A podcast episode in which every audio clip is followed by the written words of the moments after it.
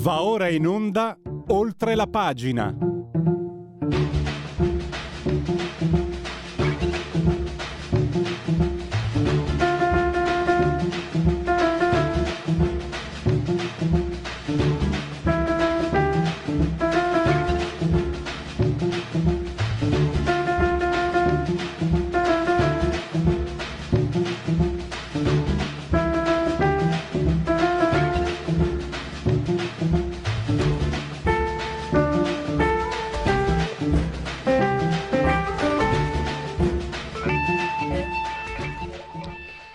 Cominciamo con gli applausi per questa splendida sigla e i convenevoli formulaici li trasliamo eh, più tardi perché abbiamo eh, subito, eh, dovremmo avere subito primo ospite, ci sono eh, argomenti davvero interessanti secondo me.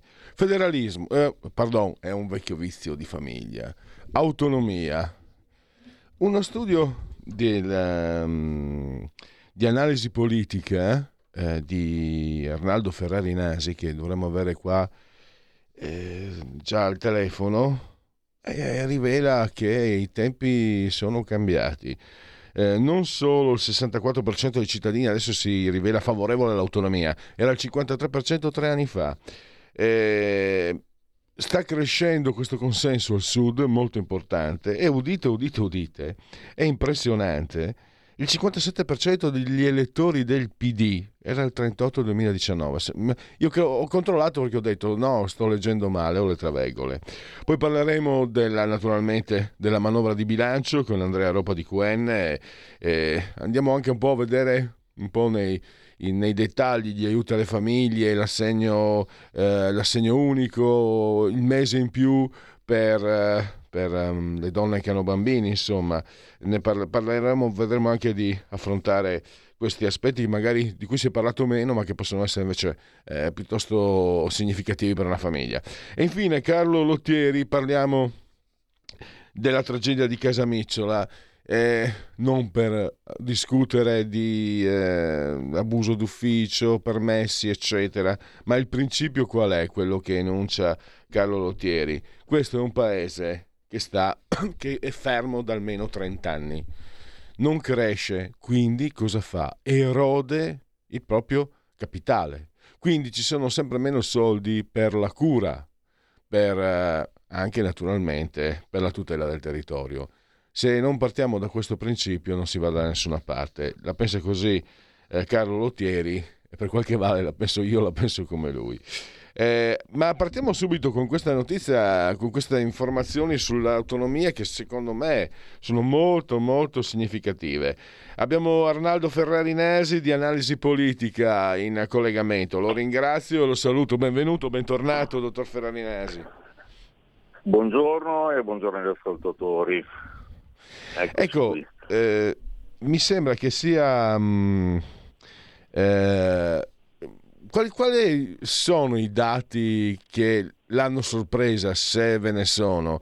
E appunto, eh, tre anni fa diciamo che c'era un moderato consenso nei confronti della, dell'autonomia. È cresciuto in tre anni, se l'aspettava, volevo delle sue valutazioni anche al di là poi dei numeri che andiamo magari a visitare sì, sì, sì, insieme perché meritano. No, ma no, allora io in senso generale eh, me l'aspettavo o comunque mi aspettavo perlomeno un dato simile a quello del 2019, cioè che comunque, comunque per quanto si voglia eh, girarci intorno, la maggioranza degli italiani eh, ehm, ha un senso eh, di, di, maggiore di responsabilità di, quella, di, no, di come si dipinge. No? Quindi voglio dire, un certo grado di autonomia tra le regioni, perché questa era la domanda, eh, porterà vantaggio a tutti perché tutti, tutte le regioni sono responsabili, dovranno diventare responsabili di ciò che fanno. No? Quindi il concetto del merito, molto più in generale, no? eh, è del non assistenzialismo, ma della responsabilizzazione. E nel 2019 eh, comunque avevamo una maggioranza eh, di persone che erano a favore di questo dato. Adesso ovviamente come abbiamo visto eh, è un po' esploso no? questo, questo, dato. Ehm, quindi questo voglio dire, me l'aspettavo. Ecco, poi sui numeri, eh, beh, mm, diciamo è positivo per come la penso io, perché, perché se nel 2019 c'era questo mh, mm, 52 che, che eh, diceva vantaggi, mentre il 43 che comunque è una quota alta, no? non dico che è la metà del campione, ma insomma una quota sono, sono, sono quasi la metà del campione. Diceva che una certa autonomia porterà più vantaggio al nord che più svantaggio al sud per le solite ragioni, no? perché ci saranno meno soldi per le regioni disagiate. E chiaramente era una questione proprio più di centrodestra di, e, e di centrosinistra. Adesso il dato è diventato veramente molto chiaro, quindi il 64%, mm, quindi due terzi degli italiani fondamentalmente dicono che ci saranno più vantaggi e solo il 25%, quindi questo 43% diminuisce più che sensibilmente, no? eh, vanno a dire ci saranno più vantaggi solo al nord e svantaggi al sud, eh, aumenta un po' la quota dei non so, però voglio, cioè, c'è mentre prima eh, stavamo 52-43, ora siamo 64-25, insomma, ecco, questo, questo, è un dato importante. Eh, dottor Ferrarinasi, vedo anche i dati, eh, tra mm. coloro che hanno dato il voto, che il cons- danno il consenso a Fratelli d'Italia, ci sarebbe un gradimento dell'80% nei confronti dell'autonomia e eh, esatto. 78 invece della Lega.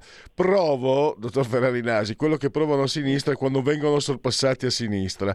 Vedere uno di Fratelli d'Italia che vuole più, l'autonomia più di me mi lascia, no, beh, allora... piacevolmente, mi lascia piacevolmente sorpreso. Allora, in statistica, voglio dire, nei, nei dati di sondaggio, 78 e 80 sono esattamente la stessa cosa, no? cioè è, è, è, la, quasi totalità fondamentalmente, no? sono 4 su 5, quindi questi numerini piccoli che si, si, diciamo, su cui magari mh, chi è meno esperto mh, e non è tenuto a saperlo, cioè, eh, voglio dire, ci fa caso, in realtà sono tutti all'interno di un margine di errore teorico che ci fa dire che, che, non c'è differenza. Quindi fondamentalmente non c'è differenza. C'è invece molta differenza rispetto al sondaggio del, del, del 2019, perché nel 2019 Fratelli d'Italia, mentre la Lega era già super entusiasta, no? Ok, quindi giustamente come dice lei, no?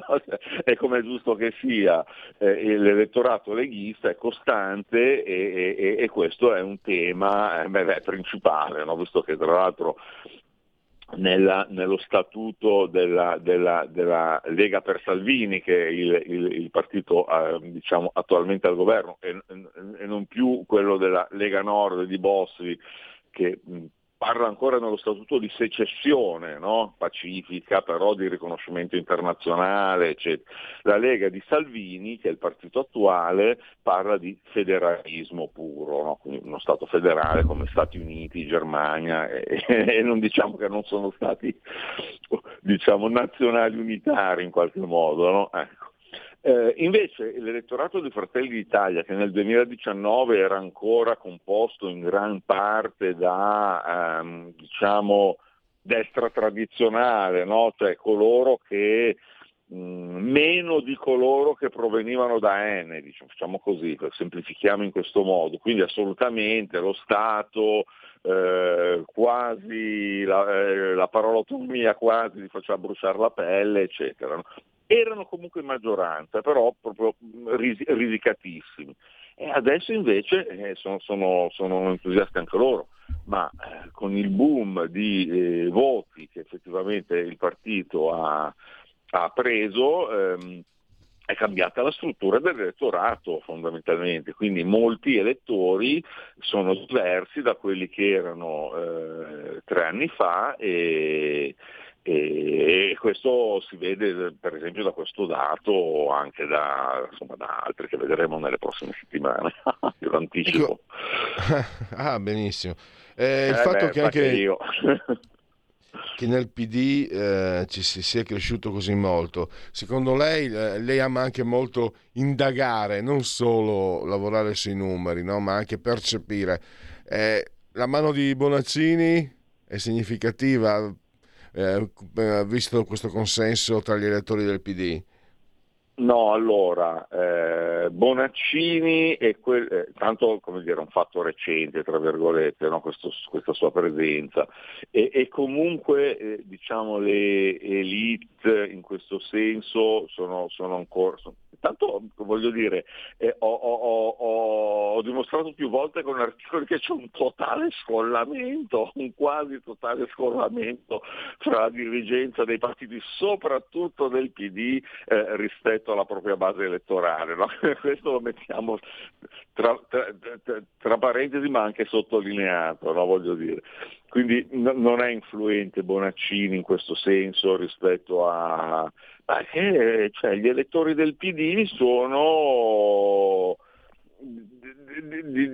diciamolo, eh, più responsabili rispetto ai loro dirigenti, no? voglio dire, cioè, anche loro sanno, sanno quello che sappiamo anche noi, no? voglio dire, il valore del PD è, non, è, non è caldo come, come, come, quelli del centrodestra, però un bel 57% contro 30, cioè 57 vantaggi contro 30. Ma anche mh, mm, i Verdi e SI, cioè la sinistra-sinistra, io ho accorpato tutti i gruppettini, 57 contro 40, qui il campione è spezzato in due, però ragazzi, cioè, se voi vi andate, non so se aveva letto quest'estate la mia analisi sugli statuti, cioè, nello statuto dei Verdi, è, ma non è antisistema, è di più, cioè, è, è Cuba, no? voglio dire, eh, rifugiamo il capitalismo come, come, come, padre di tutti i mali, eh, sono son terribili, eppure, c'è, c'è, eppure, il campione è diviso in due, no? dove la maggioranza è a favore.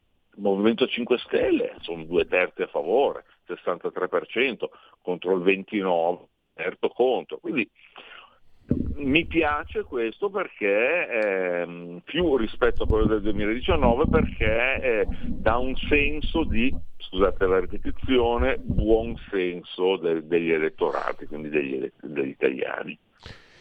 Vedendo mm, queste, questi cambiamenti e questa crescita, anche un pensiero che mi è, ho avuto un pensiero L'autonomia sicuramente, ma soprattutto a me sembra che eh, in filigrana si veda che i cittadini hanno capito, hanno capito, pensano che l'ordinamento attuale e statuale non funzioni e che ci sia bisogno di un cambiamento. Secondo lei i tempi sono maturi politicamente non lo sono e non lo saranno mai, anche perché 5 Stelle e PD hanno tutta la convenienza a fare l'opposizione dura e pura.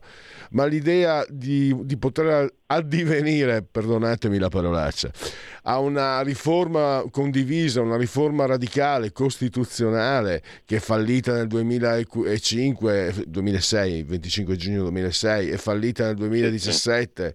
Ecco, l'idea certo. che perlomeno l'opinione pubblica sia, pre- sia pronta, sia preparata, ma anche ho l'impressione dei suoi dati, dottor Ferralinesi, che lo voglia, i cittadini lo desiderino, lo vogliano.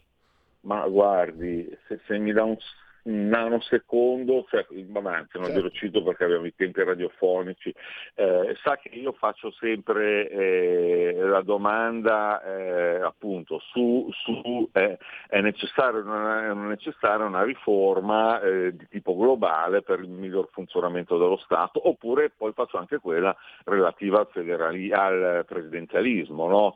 Portando molto spesso come esempio la legge dei sindaci, perché questa è del 1993 e funziona alla perfezione, no? cioè, fai la parte proporzionale, il primo turno ti conti, quindi i partiti si contano e poi se ne elegge uno e questo dura cinque anni a meno che non litigano e se litigano arriva il commissario. Allora, facendo, um, e, e questa è di nuovo una domanda che faccio spesso ed è una che vedremo con i dati nelle prossime settimane, glielo anticipo, sono sempre, sono, eh, sono, sempre valori plebiscitari, cioè quindi dal, dal punto di vista del, della gente eh, non, non, ehm, non, c'è discussione, non aspettano altro. Il problema effettivamente, come ha detto lei, che eh, soprattutto la parte sinistra è molto ideologica, quindi fa fare a battaglia, in realtà una bella riforma costituzionale deve essere condivisa, se no fa la fine dei, diciamo, della riforma di, di, di, Calderoli del 2006, eh, bocciata, ma anche quella di Renzi con pregi e difetti, eccetera. però insomma alcuni pregi in qualche modo c'erano in entrambe, assolutamente, no? e alcune sono, come la riduzione dei parlamentari sono state riprese ma come a pezze, no? cioè il centro-sinistra fa le pezze, no? fa, fa, pensa di tappare le falle e poi ne crea, ne crea di peggiori, cioè, il titolo quinto è terrificante in questo senso ehm, e, e, via dicendo. Ehm, allora, la differenza, la differenza secondo me tra ehm, questa eventuale riforma che penso che si tenterà e le due scorse fallite è che probabilmente o si fa una bicamerale e diventa condivisa, che secondo me è la cosa migliore perché queste riforme devono essere condivise, o la fanno passare diciamo, a maggioranza e poi c'è il referendum confermativo. Ma in questo caso, secondo me, il referendum confermativo potrebbe anche passare perché anche le persone di sinistra, e questo lo vedo dai miei sondaggi come citavo prima, ehm, voglio dire, è, cioè, il, il, dato è plebiscitario, non c'è più destra e sinistra su, su, sulla necessità di una riforma in, in questo, globale in questo senso.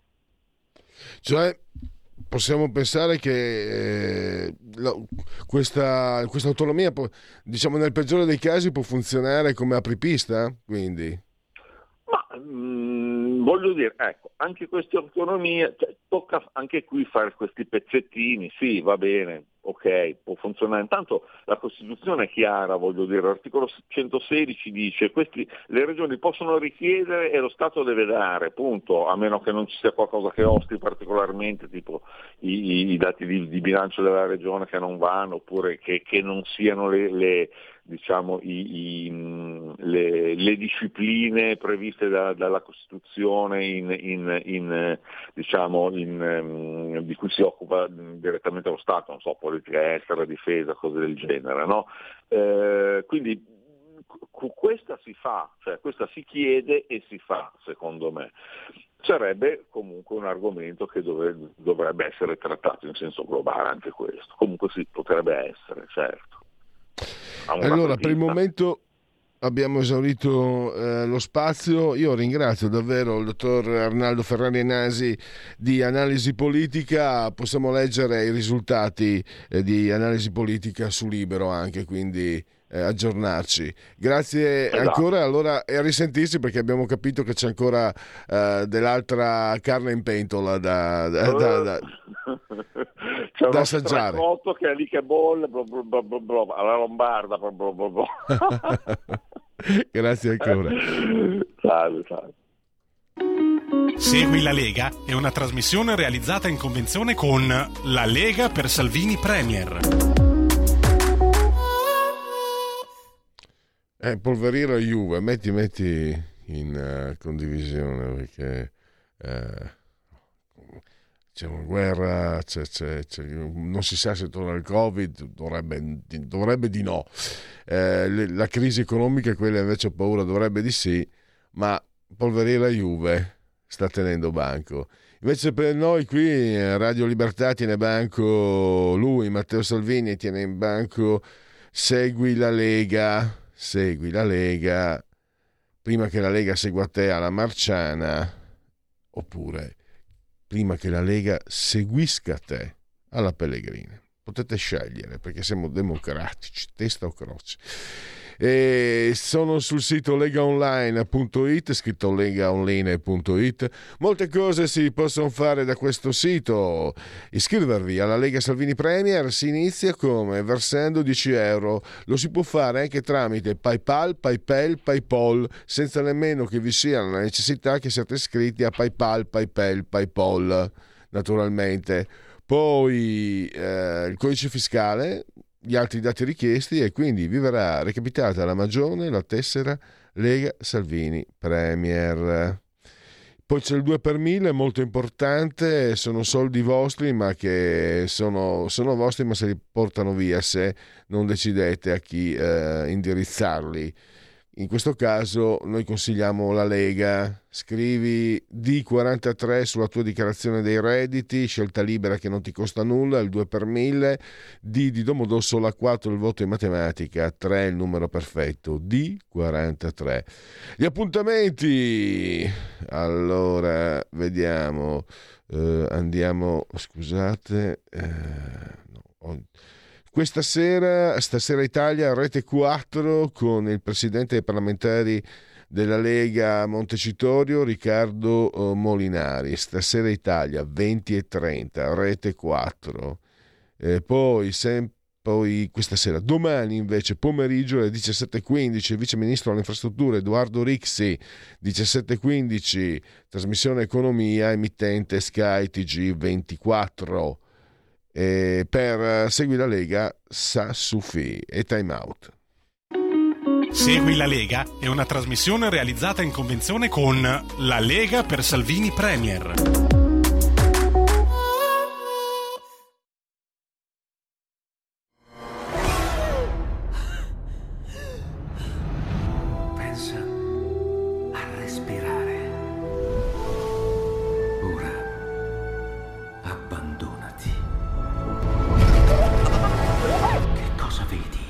Luce. Oscurità. L'equilibrio. È tanto più grande. C'è stato un risveglio.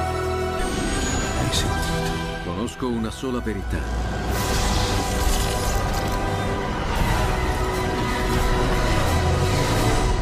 Movie Time ti fa entrare nel vivo del cinema, ti fa sentire come se fossi tu il protagonista del grande schermo.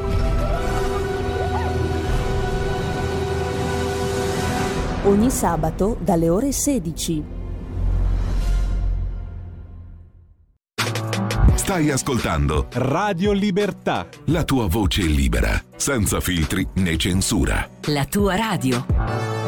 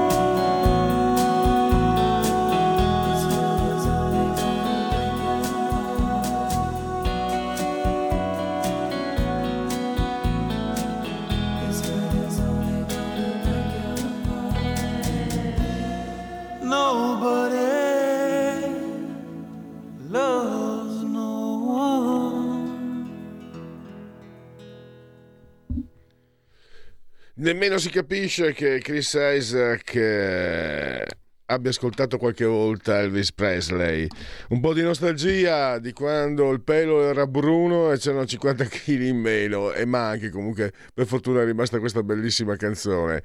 Andiamo allora invece, cambiamo completamente dalla musica, passiamo all'economia. Abbiamo Andrea Ropa di QN, l'abbiamo in collegamento Skype, lo saluto, è un bentornato Andrea, grazie per essere qui con noi. Buongiorno, grazie dell'invito. Andrea, eh, un tuo giudizio eh, sulla, sulla manovra. Oggi abbiamo letto sul Corriere l'intervista a Giorgia Meloni che giustamente la sostiene.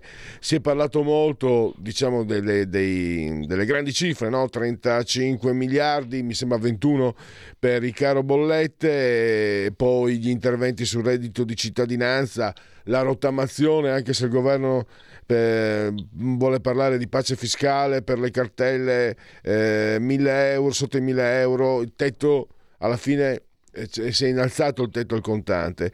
Però a me era rimasto impresso in fase di presentazione una frase di Giorgia Meloni. Ha detto abbiamo speso un miliardo e mezzo per le famiglie e questo non l'ha fatto quasi mai nessuno in passato. E allora vedo che ci sono interventi, non che, io non so se cambiano la vita, però so che fanno bene, credo facciano bene non ho figli, non lo posso sapere, però un mese in più di congedo parentale, l'assegno unico aumentato del 50%. Eh, ho cercato anche un po' di, di- quindi velocemente, di riassumere eh, quelle, le parti magari di cui si è parlato meno. Una tua valutazione complessiva eh, su come è stato fatto questo, questo bilancio per il 2023? Guarda, la mia valutazione complessiva è dipendente da, da quello che esprimono, dalla valutazione espressa dai mercati, che mi pare una valutazione tutto sommato positiva. Il limite di questa manovra, lo abbiamo già detto più volte, è quello della modesta entità, nel senso che la, la- la cifra totale a disposizione per gli interventi è effettivamente scarsa. E, essendo poco più di 30 miliardi, 21 dei quali impegnati per far fronte al caro bollette almeno per i primi tre mesi del 2023, ciò che resta è effettivamente poco rispetto a quello che sarebbero le esigenze di intervento nel bilancio dello Stato. Tuttavia, ci sono degli spunti interessanti, ci sono, delle, eh, ci sono degli interventi che sono stati fatti su, eh, su, mm, su costi in qualche modo eh, sui quali non si era mai intervenuto, ci sono dei segnali che, fanno, che lasciano ben sperare. È chiaro che il tutto avviene in una scarsità di risorse che non è certamente eh, corroborante per quello che riguarda la buona riuscita di una manovra, però noto che eh, i mercati, eh, l'Europa, il Fondo Monetario Internazionale danno giudizi eh, molto meno negativi di quello, di quello che ci aspettavamo e che anche i 20 freddi gelidi della congiuntura che pareva dovesse sommergerci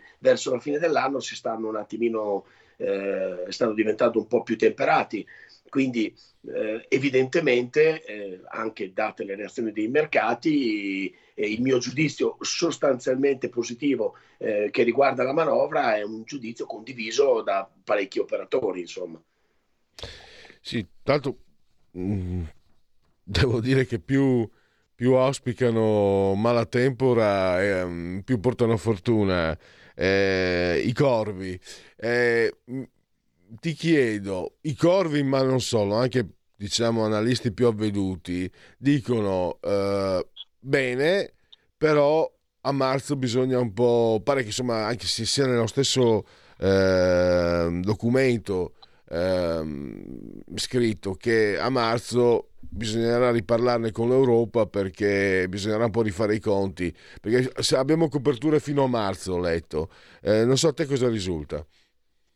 Mm, risulta anche a me che eh, le coperture, soprattutto per quello che riguarda gli interventi eh, sul, sul, caro bollette, riguardano i primi tre mesi del 2023, quindi, quindi, tutto marzo. Dopodiché è chiaro che bisognerà intervenire, ma in una situazione congiunturale del genere è fisiologico che comunque i provvedimenti vengano presi per un periodo di tempo limitato e che poi vadano rivisti alla luce eh, anche di come, di come vanno le cose nel corso di questo inverno che si prefigurava eh, duro, drammatico, freddo, buio e quant'altro e che invece, come tu osservavi giustamente prima, eh, sarà probabilmente meno, eh, meno, meno impattante di quello che si immaginasse, al di là dei corvi o corvi di casa nostra o corvi, o corvi stranieri.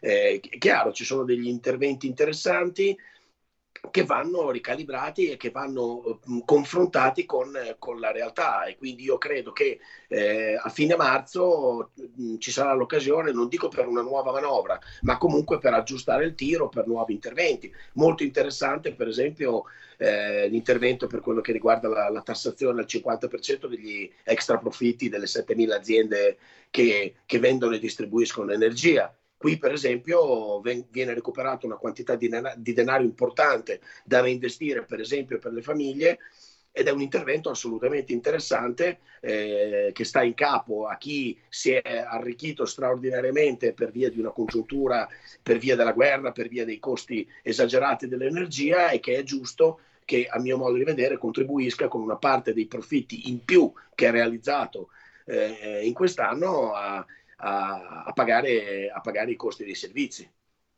Ecco, riscontri eh, quello che aveva promesso comunque Giorgia Meloni nel discorso di insediamento. Non ostacoleremo chi avrà voglia di fare. Io ho visto ci sono degli incentivi per le assunzioni eh, per, per, le imprese, per eh, gli under 35 mi sembra.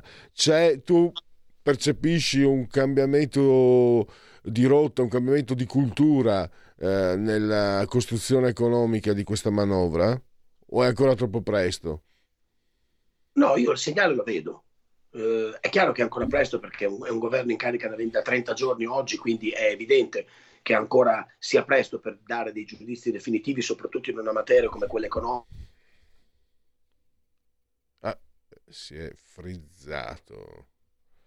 Vediamo gli inconvenienti di Skype. Da dove arriva? Da dove deriva il termine Skype? Usiamo le parole. Bisogna imparare di nuovo come. Io ho fatto in tempo a, a frequentare l'ultima scuola eh, che ti insegnavano a cercare il significato delle parole che adoperi. Ho trovato, eh, è una fusione tra Sky, cielo e, e per, peer to peer, quindi Skype. Andare in cielo cioè morire così. Vabbè, oh, vediamo se Andrea, io ci sono. Perfetto, ecco, ti è sparito il segnale quando, parlavi, quando stavi dicendo che è ancora troppo presto, ma qualcosa si vede. Sì, sì, ti confermo, eh, è ancora troppo presto perché il governo è in carica da un mese, quindi è ancora troppo presto per dare dei giudizi, soprattutto per quello che riguarda eh, la materia economica, che è fatta di mille interventi, di mille aspetti e quindi è difficile dare un giudizio.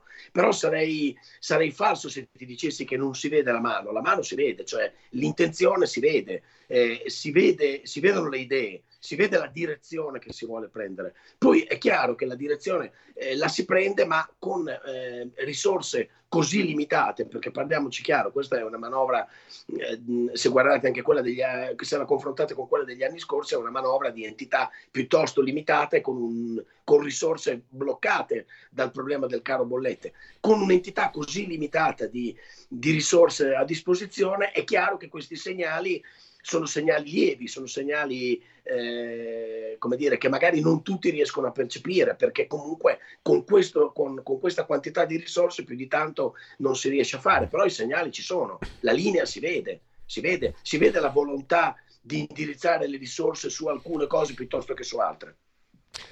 E, e sul reddito di cittadinanza, adesso magari dico una cosa che, che, che, da Radio Libertà alla Lega, insomma, magari non si dovrebbe dire, però un pensiero oh, è, è, affiorato in me. Ho detto, il reddito di cittadinanza ha una caratteristica che eh, non si è mai vista, o si era vista nel 2014 con Renzi, ma in una maniera un po' di un certo tipo.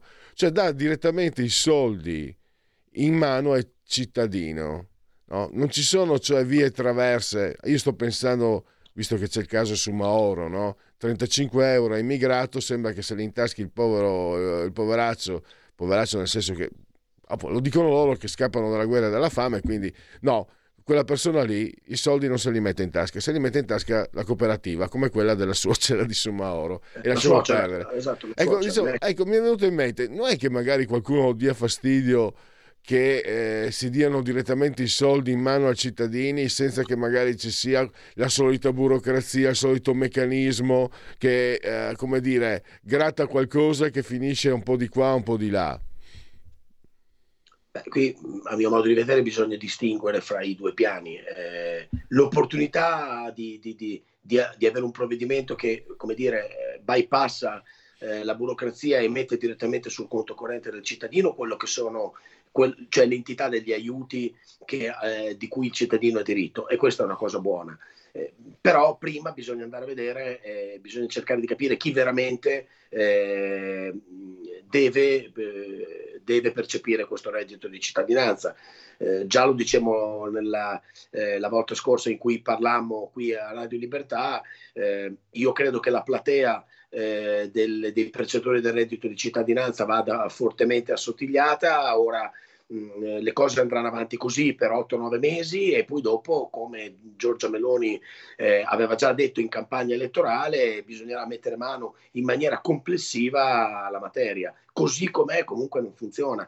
Eh, è sicuramente una buona cosa il fatto che il denaro finisca direttamente nel conto corrente dei percettori, però secondo me non tutti i percettori, non tutti coloro che oggi percepiscono il reddito di cittadinanza hanno, come dire, hanno la necessità, hanno il diritto di percepirlo, a mio modo di vedere. Sicuramente coloro che sono nelle condizioni di andare a lavorare ritengo che debbano, debbano andarci in maniera un po' più cogente di quello che non sia stato fatto finora, nel senso che se una persona eh, viene eh, percepisce il reddito di cittadinanza e rifiuta un, un, posto di lavoro decoroso sotto casa propria, secondo me è giusto che questo reddito di cittadinanza lui non lo, non lo percepisca più.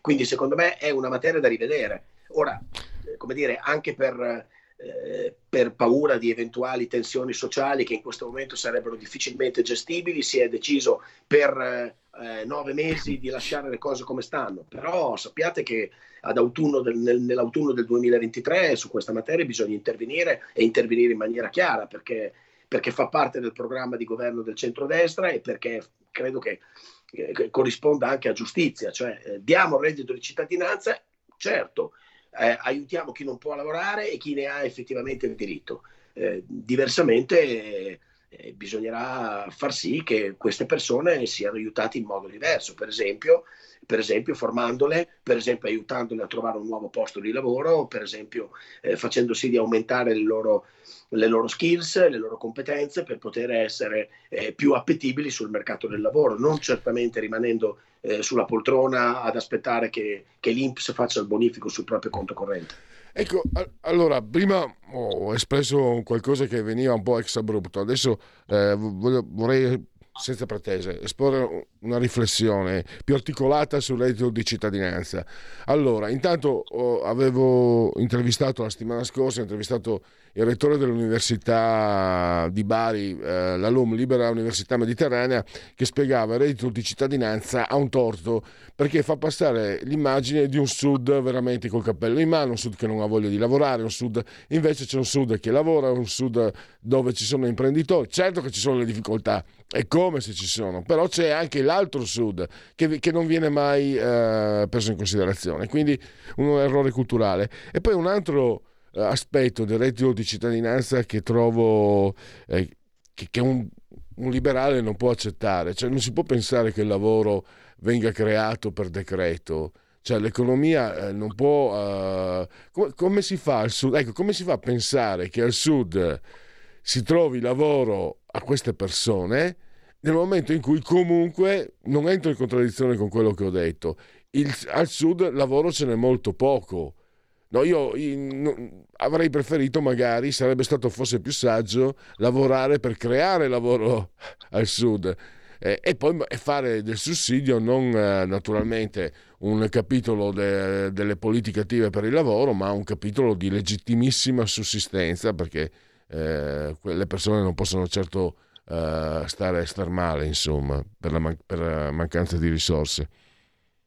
Certo, eh, qui le, dire, le, le, le, ragioni di questa eh, di, questo, di, questo, gap che abbiamo sono ragioni storiche che derivano dal fatto che una politica, una politica per il lavoro eh, al sud non è mai stata fatta perché il lavoro appunto non è che si crea sotto i cavoli o si crea per decreto, si crea eh, assoldando dei navigator che poi dopo mm. n- non sanno dove piazzare le persone e, e, e, e combinano quello che hanno, che hanno, combinato, una cosa pressoché ridicola sostanzialmente. Per creare dei posti di lavoro bisogna fare una politica del lavoro, bisogna fare una politica industriale, quindi bisogna far sì che eh, le aziende, le imprese, le grandi multinazionali, soprattutto quelle straniere, eh, siano invogliate a investire nel nostro mezzogiorno cioè fare, creare le condizioni affinché gli imprenditori investano in determinate aree del territorio e investendo in determinate aree del territorio possano creare dei posti di lavoro. I posti di lavoro le creano le imprese,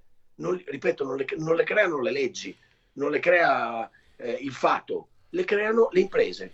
E, evidentemente compito eh, di, di, di, una classe politica eh, lungimirante è quello di creare queste condizioni, di far sì che le imprese possano andare a investire laddove eh, ci sia necessità di, di eh, di, di, di, assorbire posti di lavoro, questo sì. Ma Come questa è una politica che deve partire da lontano, evidentemente, non dai navigator che vanno a cercare posti di lavoro che non ci sono. Deve, questo è un, è, un di, è un, tipo di, lavoro che deve, pari, deve, partire da una politica industriale che in questo paese non viene fatta da decenni, da decenni. E quando veniva fatta, veniva fatta in maniera clientelare, assistenziale, mandando alla cassa del mezzogiorno fiumi di denaro eh, che poi dopo si disperdeva in mille rivoli e del quale non abbiamo più nemmeno traccia. Quindi bisogna fare una politica vera, una politica del lavoro, una politica industriale che riguardi il mezzogiorno, ma bisogna farla seriamente mi domandavo se non conviene a troppi eh, questa immagine un po' negativa del sud troppo. Conviene a certi meridionali, conviene a certi settentrionali, con, conviene a certe classi dirigenti, conviene un po' a tutti i governi. Sono troppi gli interessi convergenti per farci credere, per, mm, per uh, lasciare il sud eh, nelle condizioni in cui si trova o per far credere comunque che sia eh, in situazioni irreversibili. E seriamente, lo hai appena detto tu, insomma, seriamente non si è mai pensato di, di per, non, non, so, per esempio, defiscalizzare, no? Sarebbe, dopo di te avremo come ospite il professor Carlo Lottieri, un suo cavallo di battaglia. Defiscalizziamo certo. eh, gli investimenti al sud, questo farà emergere il nero, dai, eh, parliamoci, fuori dai denti, ma soprattutto, eh, eh, come dire, incentiverà gli investimenti, ma non lo fa mm, mai nessuno. Cosa ne dici? Sì, certo, è sostanzialmente quello che dicevo prima, bisogna convogliare degli investimenti, degli imprenditori che vadano a investire al sud e per fare sì che loro vadano a investire al sud bisogna creargli le condizioni affinché loro possano investire al sud per esempio degli incentivi fiscali, degli aiuti, uno snellimento generale della burocrazia, fare funzionare meno la giustizia perché altrimenti gli investitori stranieri con una giustizia del genere in Italia non ci vengono a investire. E, e, e anche un altro capitolo delicato e importante quello di tenere a bada le malavite perché ci sono, è inutile nascondercelo, delle, delle, delle zone del sud in cui eh, un imprenditore deve poi finire, finisce poi per fare i conti anche con quelle.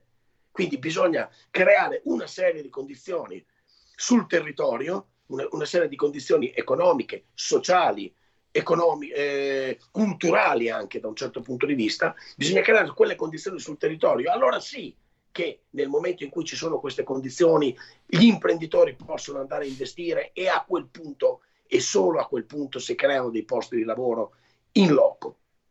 In loco. Eh. Diversamente non, non, esiste altra strada, non, non, non, si creano posti di lavoro con i navigator, non si creano posti di lavoro con, con dei decreti, non si creano. Bisogna far sì che gli imprenditori vadano e investano là. Certo, bisogna aiutarli, è evidente che bisogna aiutarli. Se tu pensi di poter attrarre degli imprenditori, degli investitori stranieri su un territorio del genere e poi dopo hai la giustizia che hai, cioè che per qualsiasi tipo di, eh, di contestazione ci vogliono dieci anni per prendere una decisione, un investitore straniero non verrà mai a investire lì, mai, mai.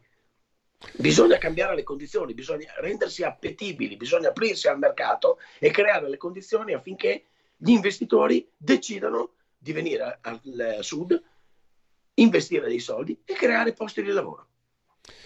E con questo abbiamo esaurito lo spazio. Io eh, ringrazio Andrea Ropa di QN, grazie davvero e a risentirci a presto Andrea. Grazie a voi come sempre, a presto. Buona giornata.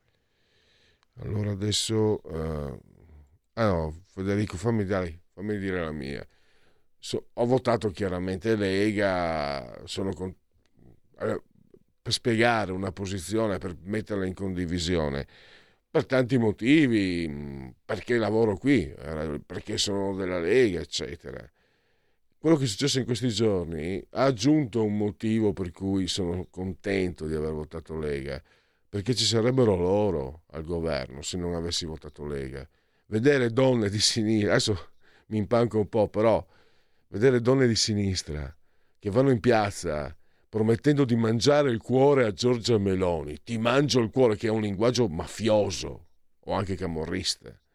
E nessuno, nessuno dice, sentite, cretinette, per non dir di peggio, vergognatevi, nascondete, non c'è un partito, non c'è un leader politico della sinistra che si vergogni e che si vergogni per loro. Quindi sono molto contento di aver votato per chi ho votato, soprattutto perché non ci sono loro al governo, perché eh, avrei qualche, qualche pensiero. Allora, pensierino del mattino. Vediamo Istat Produzioni, questo dati nel 2021 il valore aggiunto dei settori produttori di beni e servizi è in decisa crescita eh, dopo la marcata flessione del 2020, più 8,5% in volume. La produttività del capitale cresce del 7,7% dopo il meno 10,7% del 2020. E questo allora un po' di buone notizie ogni tanto. Eh, conti fisici dell'ambiente, nel 2021 le emissioni di gas serra dei residenti ammontano a 416 milioni di tonnellate di CO2, Seppur, seppur in aumento del 6,2 rispetto al 2020, eh, che era caratterizzato dall'effetto Covid, esse non raggiungono i livelli del periodo pre-pandemico, confermando la tendenza alla riduzione che si osserva a partire dal 2008, meno 28,7% nell'intero periodo. Quindi, diciamo, Greta, non romperci i coglioni. Greta, non romperci i coglioni, vai in Cina, vai in India, ma non romperci i coglioni perché abbiamo già ridotto di, del 30% quasi. Non spaccarci il cazzo, oh, l'ho detto. E non li sopporto questi, questi Ipsos, committente Corriere della Sera. Allora, 31,4 Fratelli d'Italia, Lega 7,3, Forza Italia 6,8. PD 17,2, 5 Stelle 17,5 e poi eh, voto positivo eh, governo Meloni 46, negativo 38, indeciso 16. Eh, gradimento su Meloni 44, 38, indecisi 18. Eh, il, il gradimento dei leaders 33 Conte, 26 Salvini, 23 Berlusconi, Lupi 20, Calenda 20, Frattoiani 19, Bonelli 18, Letta 17, Renzi 15. Via la condivision. Che ore sono? Uh, le 11.30. Dai, allora aspetta, vediamo se riesco velocemente questo. Piepoli, eh, no, è troppo lungo, ve lo leggo dopo. Stai ascoltando Radio Libertà. La tua voce libera, senza filtri né censura. La tua radio.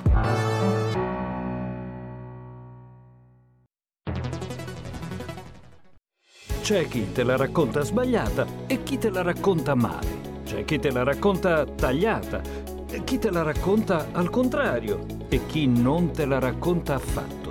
QDS te la racconta giusta. Ogni giorno la tua terra, il suo presente, le sue attese, la sua volontà di rinascita. Leggi, abbonati, scegli il quotidiano di Sicilia. L'informazione giusta per crescere insieme.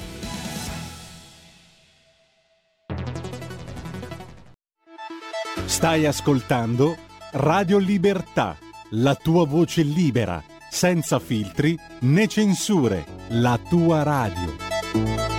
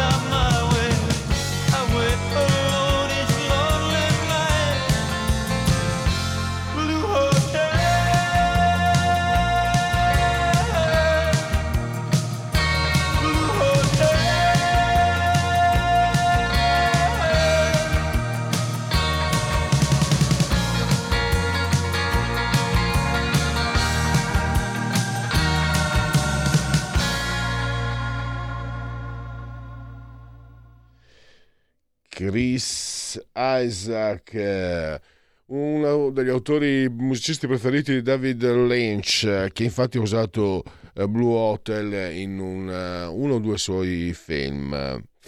Eravamo con, insieme ai, ad alcuni sondaggi, tra poco il prossimo ospite.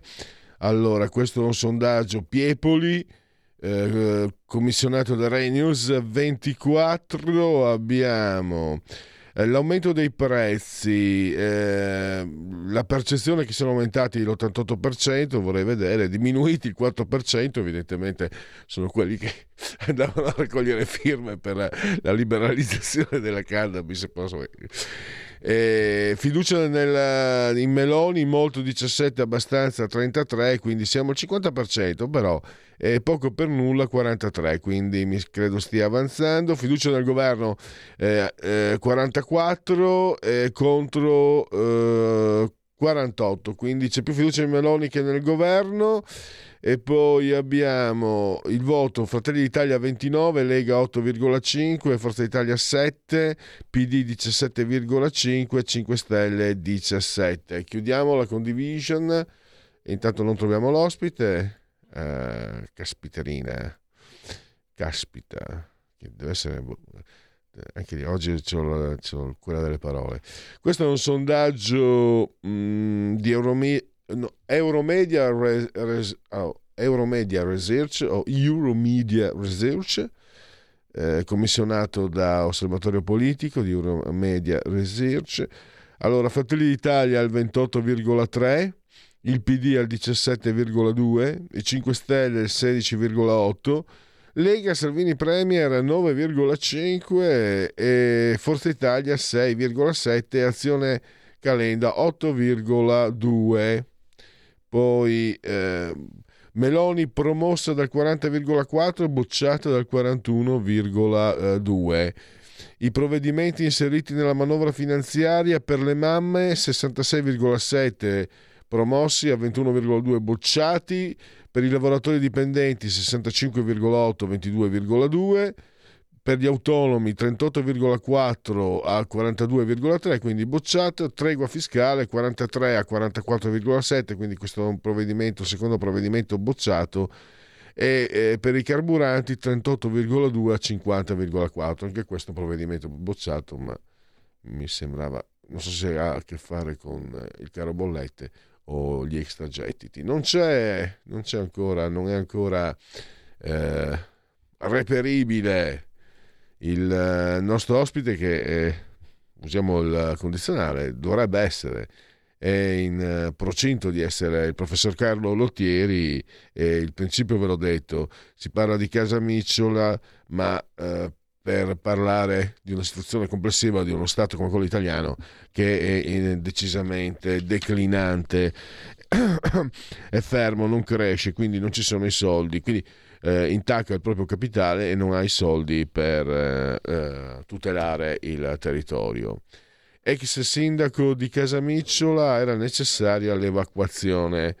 Meloni, il governo durerà, la manovra non sarà stravolta. Juventus, Ferrero, presidente titolo in forte calo in corsa. Ferrari si è dimesso Binotto, lascia una squadra unita. Musk posta foto del comodino con due pistole ed è polemica Ipotesi commissario contro il rischio idrogeologico. E allora partiamo da qui, perché se ne è occupato ieri sulla prima pagina del giornale il professor Carlo eh, Lottieri, che è docente di filosofia del diritto, scrive anche per eh, il quotidiano diretto da Augusto Minzolini. Eh, professore, benvenuto, grazie per essere qui con noi. Ciao, buongiorno. Allora, io parto dal cuore del tuo editoriale, perché lì secondo me si è andato proprio alla radice, cioè paese declinante, tu hai fatto anche l'esempio sia del peronismo argentino che, della, che della, dell'Unione Sovietica, quando ci sono economie statiche, ferme, declino, si intacca il capitale. Nel momento in cui si intacca il capitale non si può tutelare il territorio. E per capire quello che è successo a Ischia bisogna partire da qui. E poi tu hai fatto naturalmente eh, delle riflessioni sul diritto eh, al diritto di essere tutelati. Ma partiamo da, da, questo punto. Sì, come tu hai detto, la mia osservazione è in qualche modo elementare. Eh, ci sono delle società eh, che si impoveriscono per tutta una serie di ragioni e quando una società si impoverisce naturalmente è più difficile che un proprietario si prenda cura dei propri beni o anche un ente locale sia in grado di eh, eh, appunto mantenere, tenere in ordine il proprio territorio. Eh, L'Italia è un paese declinante da qualche decennio e appunto come, come tu ricordavi, quando una società è in crisi eh, si vive consumando un po' di risparmi, un po' come è successo a molte famiglie italiane negli ultimi due anni con la pandemia, quando avevano un bar ma era chiuso oppure avevano un negozio ma non potevano lavorare e via dicendo. Si comincia a consumare il risparmio. I modi di consumare il risparmio possono essere tanti, anche quello appunto di, di non fare quelle spese che ordinariamente si fanno per, eh, perché proprie, i propri beni eh, siano in ordine no? e, e, siano costantemente rivitalizzati, mettiamola così. Eh, il nostro territorio è un territorio che sta degradandosi anche perché il paese si sta impoverendo. Spesso non si coglie questo nesso tra la ricchezza e lo stato di salute eh, e, e, la sicurezza, ma eh, tante volte si dimentica ad esempio che il paese in cui la durata della vita è inferiore in Europa è la Bulgaria, ma per una ragione semplice, perché, perché è il paese più povero e quindi se è il paese più povero è un paese in cui le cure mediche sono peggiori. Un paese come l'Italia che sta impoverendosi ormai secondo me da decenni è un paese che eh, di fronte alle forze della natura è più disarmato. E poi come dicevi tu c'è la questione del diritto, cioè eh, si è rumore, si è fatto molto rumore in questi giorni su decine di migliaia di, di abusi che, eh, edilizi, soprattutto di richieste di condono che ci sarebbero a Ischia. Allora io non conosco i dettagli, ma è del tutto evidente quando abbiamo a che fare con decine di migliaia di abusi si tratta per lo più di piccole cose. E questo cosa vuol dire? Vuol dire che abbiamo un diritto dell'urbanistica, un diritto dell'edilizia che è troppo invadente nella nostra vita. Non è possibile che noi per fare delle piccole modifiche interne a casa nostra ci si debba come dire, rivolgere al comune, si debba ottenere permesso, l'autorizzazione, pagare degli oneri. Nell'articolo faccio riferimento al fatto che in Germania, ad esempio, non è così. Non sto parlando di paesi strani. In Germania tutto quello che avviene entro casa tua e quindi non ha impatto sugli altri, perché non è aprire una finestra o dipingere la facciata, puoi farlo liberamente. Se vuoi aprire una porta puoi farlo, se vuoi spostare una parete divisoria, quindi non portante, puoi farlo. E allora da noi, come dire, ci si incaponisce nel gestire tutte queste piccole cose e al tempo stesso no, non si presta cura perché non si può seguire tutto alle cose veramente importanti, cioè al fatto che non si può costruire creando problemi e rischi agli altri, come probabilmente invece è successo da quello che abbiamo visto a Ischia. Professore, eh, seguendo questo tuo ragionamento, stanotte no, riflettevo, eh sì, ma gli italiani hanno, diciamo, una coscienza civica differente dai tedeschi. Però dopo mi sono detto, ma scusa un attimo, eh, chi l'ha fatto a Venezia, Roma, Milano, eh, Padova, Vicenza, Siena, Firenze l'ho già detto, Bologna che io amo moltissimo, eh, Torino, Genova, Livorno, Palermo, Bari, Lecce, chi l'ha fatta? L'ha fatta i tedeschi? Certamente, e pensiamo una cosa, tutte queste città furono fatte in epoche che non conoscevano i piani regolatori, conoscevano un altro tipo di diritto, cioè nessuno pretendeva dall'alto di pianificare la città, non c'era proprio la logica, l'idea della pianificazione urbanistica verrà molto dopo. C'era invece l'idea che tu quando fai qualcosa non devi eh, creare documento danno eh, conseguenze negative agli altri. Quello sì, quello era molto importante. Ecco, forse dovremmo riscoprire il diritto, dovremmo eliminare tutta una serie di regole che creano solo confusione, che creano solo eh, difficoltà al cittadino, eh, dovremmo chiaramente far ripartire l'economia e per far ripartire l'economia anche questo tipo di liberazione, perché una serie norme è fondamentale, e dovremmo riscoprire il diritto nella sua essenza, cioè bisogna che il diritto sia una barriera per impedire a qualcuno di aggredire il prossimo. Chiaramente costruire laddove si sa che il terreno è franoso e lo rendi ancora più franoso e vai come dire alla fine a eh, porre le premesse per un disastro di un certo tipo è un comportamento che non è accettabile.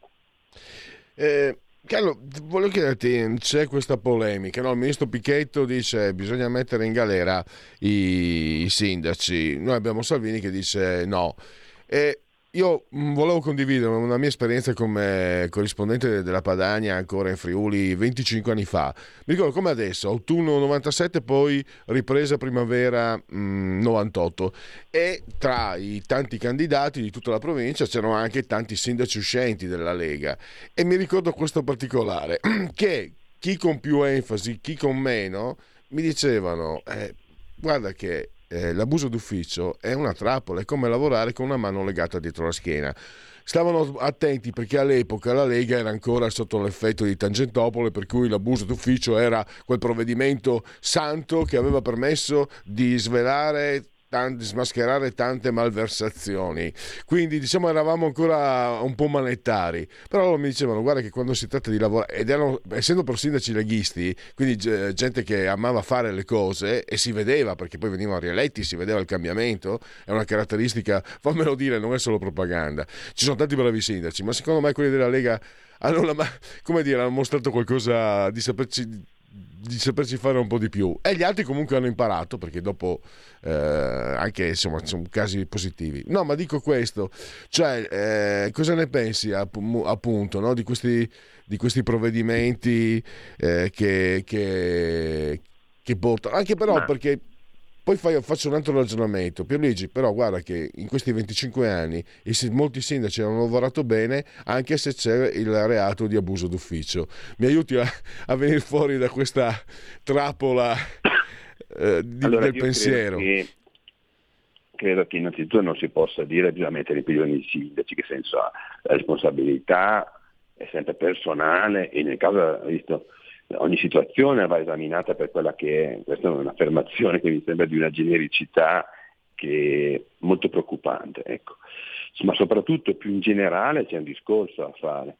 L'Italia non è una Svizzera, cioè l'Italia non è un paese in cui ci sia un autogoverno dei territori, delle comunità, in cui le comunità si amministrano, definiscono le proprie regole e quindi hanno questa straordinaria libertà di gestione che comporta anche una responsabilità. Non dimentichiamoci che oggi noi abbiamo a che fare con amministrazioni locali che sono sempre più semplicemente l'ultimo dire, tassello, l'ultimo dire, dependance del potere centrale. Tutta la finanza è sostanzialmente derivata, cioè i soldi arrivano a Roma e poi vengono distribuiti. Eh, tutta la legislazione centrale, eh, le risorse sono sempre di meno, ma che tipo di risposte possono dare i sindaci? Vale per questo tema come per altre questioni, ad esempio la sicurezza, che tipo di risposte i sindaci possono dare all'interno di un sistema centralizzato giacobino come questo? E poi ci vorrebbe, come dire, attribuire a loro tutte le responsabilità dopo che non si è mai riconosciuto a, ai territori la facoltà di gestirsi da soli. Mi sembra davvero un discorso, un discorso molto ridicolo ecco questo. E per chiudere, eh, professor Lottieri, ti voglio, sottopo- voglio, sottoporre alla tua attenzione dei dati di cui abbiamo parlato in principio di trasmissione con Arnaldo Ferrarinesi di analisi politica. Credo che stiano numeri che eh, non possono che farti piacere. È in forte crescita il consenso verso l'autonomia. Eh, era al 52% nel 2019 è salito al 64% e pensa nel 53% eh, nel mezzogiorno eh, vede, vede, positivamente l'autonomia. Eh, è in crescita addirittura tra gli elettori del, del PD pensa un po', che dal, dal 38 del 2019, 38% al 57% e addirittura all'80% tra gli elettori dei Fratelli d'Italia, che qualcuno voleva un po' come dire, se sai con, con la manina un po', quella, quella che va verso, pende verso destra, dai. E, insomma, sembra esserci un consenso. Io mi fido molto del dottor Ferrari Nasi perché lo conosco da anni e le sue analisi hanno sempre un principio di fondatezza proprio nella realtà, perché a lui piace anche proprio non solo giocare con i numeri, cioè no scusa giocare, non solo eh, valutare con i numeri, ma anche con altri fattori percettivi eh, di, di rispondenza dal territorio. E, ecco un tuo commento, Carlo. Ma io credo che di fronte a un sistema politico complessivo totalmente ingessato e sempre più delegittimato, perché è evidente che c'è una stanchezza del sistema politico centrale, nazionale, eh, c'è anche una, lo vediamo per certi aspetti anche adesso, una difficoltà da parte di chi si presenta con certi progetti, con certe tesi, poi a realizzarle davvero, dato che c'è tutta una serie di vincoli dalla magistratura all'Europa, all'amministrazione Biden e così via. Per cui anche quando vince chi non è in un certo schieramento poi ha enormi difficoltà a tradurre tutto questo in politiche effettive. In questa situazione credo che tanti si rendano conto che eh, riportare vicino a sé nella propria comune, nella propria cittadina, tra i propri vicini di casa e così via, le logiche della politica, cioè la possibilità quindi di incontrarsi, di discutere, di farsi carico, di cose molto importanti alla fine, tombini a pulire, perché lo si è visto anche in questa, in questa situazione, il, il, decoro della città, eh, la possibilità di uscire di casa tranquillamente, cioè riportare la politica vicino ai problemi veri, perché questi giorni si è avvertita sempre di più.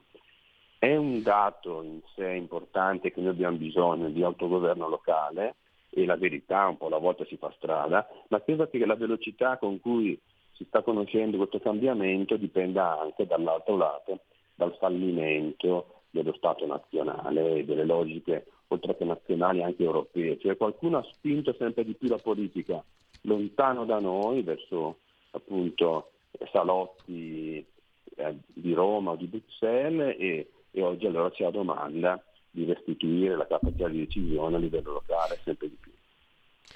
E con questo direi che possiamo concludere. Saluto e ringrazio davvero il professor Carlo Lottieri. Grazie a voi davvero per l'ospitalità e buona giornata.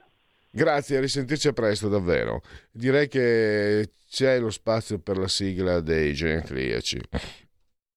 La verità è che sono cattivo, ma questo cambierà. Io cambierò. È l'ultima volta che faccio cose come questa. Metto la testa a posto, vado avanti, rigo dritto, scelgo la vita. Già adesso non vedo l'ora. Diventerò esattamente come voi. Il lavoro, la famiglia, il maxi televisore del cazzo, la lavatrice, la macchina, il CD e l'apriscatole elettrico. Buona salute, colesterolo basso, polizza vita, mutuo, prima casa, moda casual, valigie, salotto di tre pezzi, fai da te, telequiz, schifezze nella pancia, figli, a spasso nel parco, orario d'ufficio, bravo a golf, l'auto lavata, tanti maglioni, Natale in famiglia, pensione privata, esenzione fiscale, tirando avanti, lontano dai guai, in attesa del giorno in cui morirai. Genetriaci, ricorrenze e commemorazioni del nono giorno di Frimaio, mese del calendario repubblicano. Per tutti è un martedì martis 29 di novembre, anno domini 2022 o 2022 che dir si voglia. Nel 1864 il massacro di Sand Creek. I volontari del Colorado, guidati dal colonnello John Chevington, massacrano almeno 156 ene a Rapao, inermi da qui eh, il film Soldato Blu è una una presa di coscienza nata poi negli anni 70 del, dell'eccidio perpetrato dai coloni americani nei confronti dei nativi americani. E guerra indiana ancora 1872, la guerra Modoc con la botta- battaglia di uh, Lost River. Genetriaci, l'orobico musicista Gaetano Donizetti, che era figlio di un ciabattino, mi sembra, eh, 7-8 figli, eh, ed è diventato invece musicista di eh, Vaglia. Il calcio totale di Ernst Happel. Eh, eh, vinse una Coppa dei Campioni col Feyenoord e una con l'Hamburgo. Quella con l'Hamburgo ci è particolarmente cara Correva l'anno 1983, 25 maggio. Gol di Magat, Hamburgo 1, Juventus 0. E vai! C'è qualcuno che fa arrivare ogni anno al 25 maggio una cassa di vini pregiati a Maga, Felix Magat per quello. No, non sono io. Comunque una, una brava persona, colui che fa. Poi quando veramente... Ecco, non era, non era, sgradevole come lo è diventato da tanti anni pagare il canone RAI, anzi era un servizio quando a presentare il TG1 c'erano giornalisti bravi in gamba, veramente meritevoli, perché sapevano porgerti la notizia nel modo... Poi è chiaro che dietro c'era chi la preparava e, te, e ti faceva sapere quello che voleva lui, però è anche importante la, come la presenti. E Massimo Valentini, eh, secondo me, era un... Uh, un professionista di, di valore. Eh, Giancarlo Vitali, il, Fres, il Francis Bacon eh, Lariano, ma questo l'ho detto io vedendo i suoi quadri. Pensate che eh, fino a 60, 59 anni lui faceva un altro lavoro e dipingeva quasi per eh, per diporto, aveva il figlio pittore che lo ha invitato a insistere. Ha visto alcune sue opere, Giovanni Testori, lo sapete, l'attore, regista, eccetera, le ha apprezzate moltissimo e quindi ha avuto una seconda, diciamo, vita come artista. È scomparso nel 2018 a eh, 89 anni. La Rosea, diretta da Candido Cannavò, la Gazzetta dello Sport, si parlava di mani pulite, Gerardo D'Ambrosio, nessuno che abbia ricciato il naso per il fatto che questo signore sia diventato poi eh, senatore, se non sbaglio, del PD, della sinistra. Eh, la, mo- la moglie di Cesare dovrebbe essere al di sopra di ogni sospetto, ma se sei di sinistra ti mangio il cuore e tanti saluti. Jacques Chirac, ve l'ho, ve l'ho detto sempre, era la, la, la, la, fiera internazionale dell'agricoltura a Parigi. Vedo assembramento di persone, io quando vedo le persone, tante persone, scappo via. E scappo via, mi giro e mi trovo lui, Jacques Chirac. E lui mi ha fatto Monsieur e mi ha stretto la mano. E io, Monsieur le Président. Eh, mica volete che faccia fare brutta figura agli, ai friulani e poi mi chiamo Pellegrin e quindi defend eh, quindi di origine francese da parte di madre. Ha detto state attenti eh, Jacques Chirac la statistica è sempre la terza forma di menzogna e non sono riuscito a capire quali erano le altre due per lui Diane Ladd, attrice, mamma d'arte anche, comunque ha ricevuto tre nomination, zero Oscar, eh, moglie d'arte, moglie di Bruce Dern, due nomination, zero Oscar, mamma di Laura Dern, eh, tre nomination e un Oscar. Poi Giorgio Porcaro, che è stato un po' il comico che per primo portò, diciamo, sul palco il Teruncello, che poi ebbe successo vastissimo che tutti conosciamo con Diego Battantuono, ma i due erano amici, non è che si sono rubati le, le cose, lavoravano anche insieme. E poi Natural Bone Killers, eh, non sono pazzo come la gente pensa, dice l'attore Tom Sizemore uccidendo destra e manca. Tom Sizemore è l'ultimo genetriaco, siamo ai saluti, cioè siamo ai convenevoli formulaici, siete sintonizzati in simultanea con Radio Libertà, oltre la pagina, quando sono scoccate le 11.58, noi siamo il grande Federico Dottor Borsari saldamente sulla torre di comando in regia tecnica, entrambi sospesi a 116 metri sopra il livello del mare, temperature 25 gradi centigradi, qui dentro è un forno sopra lo zero ovviamente, 7,1 esterni, 82% l'umidità, 1016,7 millibar la pressione, l'abbraccio forte forte a proposito di pressione, rivolto come sempre a signora Coltiglia e Angela Carmela, loro ci seguono, ma vi garantisco che non solo ci seguono, ci seguiscono pure, eh? ve lo dico io dal canale 252 del digitale televisivo terrestre, dal quale però potete anche guardarci oltre che auscultarci. Eh, soprattutto se avete Fire TV, uh, Smart TV, eccetera, eccetera, eccetera.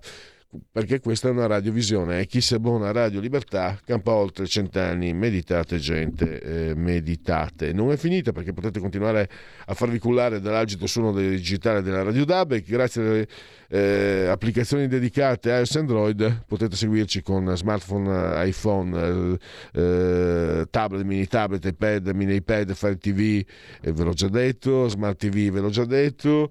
Alexa, accendi Radio Libertà, passaparola, ve ne saremo riconoscenti. E ehm, cosa manca? Manca c'è tutto, di quel che c'è non manca nulla. C'è Twitch, c'è, siamo tornati su YouTube, il sito ottimo abbondante come il rancio di un tempo, radiolibertà.net e la pagina Facebook. Siamo arrivati alla fine, grazie a Federico, dottor Borsari, sulla torre di comando. C'è Talk con Sara Garino che incombe. Grazie a tutti per aver scelto anche oggi Radio Libertà.